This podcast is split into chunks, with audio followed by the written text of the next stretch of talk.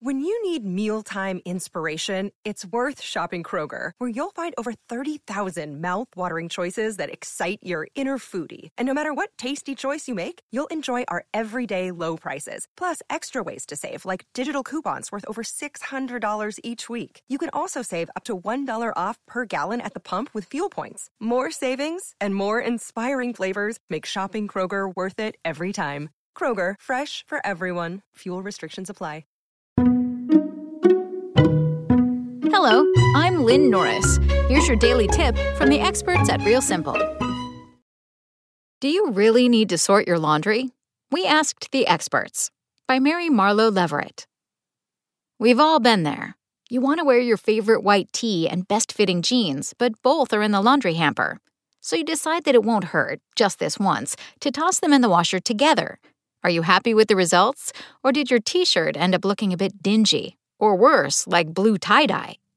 If your clothes look dingy, discolored, and worn after just a few trips through the washer, it's time to rethink how you do laundry. We talked to two experts about why sorting laundry is still important.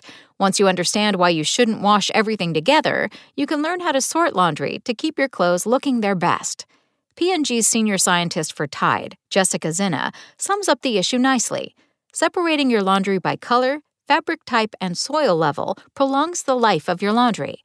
While skipping sorting doesn't mean your clothes will be ruined, if you have the time and resources to wash your laundry separately, you will notice your clothes look and feel newer for longer, especially when washing in cold. I would personally recommend separating your laundry as much as possible to get the best wear and appearance from your fabric items. Mary Gagliardi, aka Dr. Laundry, Clorox's in house scientist and cleaning expert, concurs. Sorting laundry before machine washing is a solid strategy to get good laundry results, and that's why it's essential. Washing dark and light items together is how you get visible dye transfer. When you combine only your dark items, blue jeans, black denim, black socks, dark blue shirts, etc., in a single load, you'll never know if a little color comes off in the wash and transfers to other items. Add in a light item, and it won't hide any color it picks up and will look dingy, moving it one step closer to being downgraded, used for a rag, or worse, discarded. There you have it. The experts agree that if you're able to, you should be sorting your laundry. Here's how to sort your laundry to keep your clothing looking like new. 1. Start by reading the care label, especially with new clothes and if you're new to doing laundry. The label will help you choose the right water temperature, washing machine cycle, use the gentle cycle if the label recommends hand washing, and drying temperature. Always separate washable items from dry clean only garments that need special attention. 2. After the dry clean only clothes have been put aside, sort the rest of the laundry by color. White, pastel, and light gray clothes go in one pile. Dark clothing, navy, brown, dark gray, black, red, go in another pile. 3. Now, sort each pile one more time by the type of fabric. Separate jeans and cotton t shirts from lightweight synthetic fabrics or delicate lingerie. Delicates can be placed in a mesh laundry bag before being added to the washing machine. Sort lint producing cotton towels from microfiber activewear and blankets to reduce the amount of lint and pilling. 4. If you have any heavily soiled items, do one final sort. Muddy kids' clothes or greasy work garments should not be washed with lightly soiled clothes. The soil can redeposit on other fabrics. If you skipped the laundry sorting steps, you still have one last chance to prevent further wear and tear on fabrics.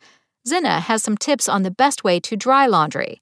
Generally, you want to follow the same sorting rules for the dry cycle as you do when washing laundry. This is because heavier items take longer to dry than lighter ones. By drying them together, the lighter items are over dried, which stresses the fibers, and heavier items are often left damp, which can cause odors. Make sure you read the garment label for each item to determine if it can be machine dried. Some items will need to be laid flat to dry or line dried. Thanks for listening. Check back tomorrow or go to realsimple.com for the latest. SpokenLayer.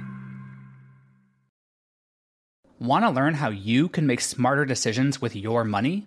Well, I've got the podcast for you. I'm Sean Pyles, and I host NerdWallet's Smart Money Podcast. Our show features our team of nerds, personal finance experts in credit cards, banking, investing, and more – and they'll help you make the most of your money while cutting through the clutter and misinformation in today's world of personal finance. You'll get clarity on strategies to help you build your wealth, invest wisely, shop for financial products, and plan for major life events. Listen to NerdWallet's Smart Money Podcast wherever you get your podcasts.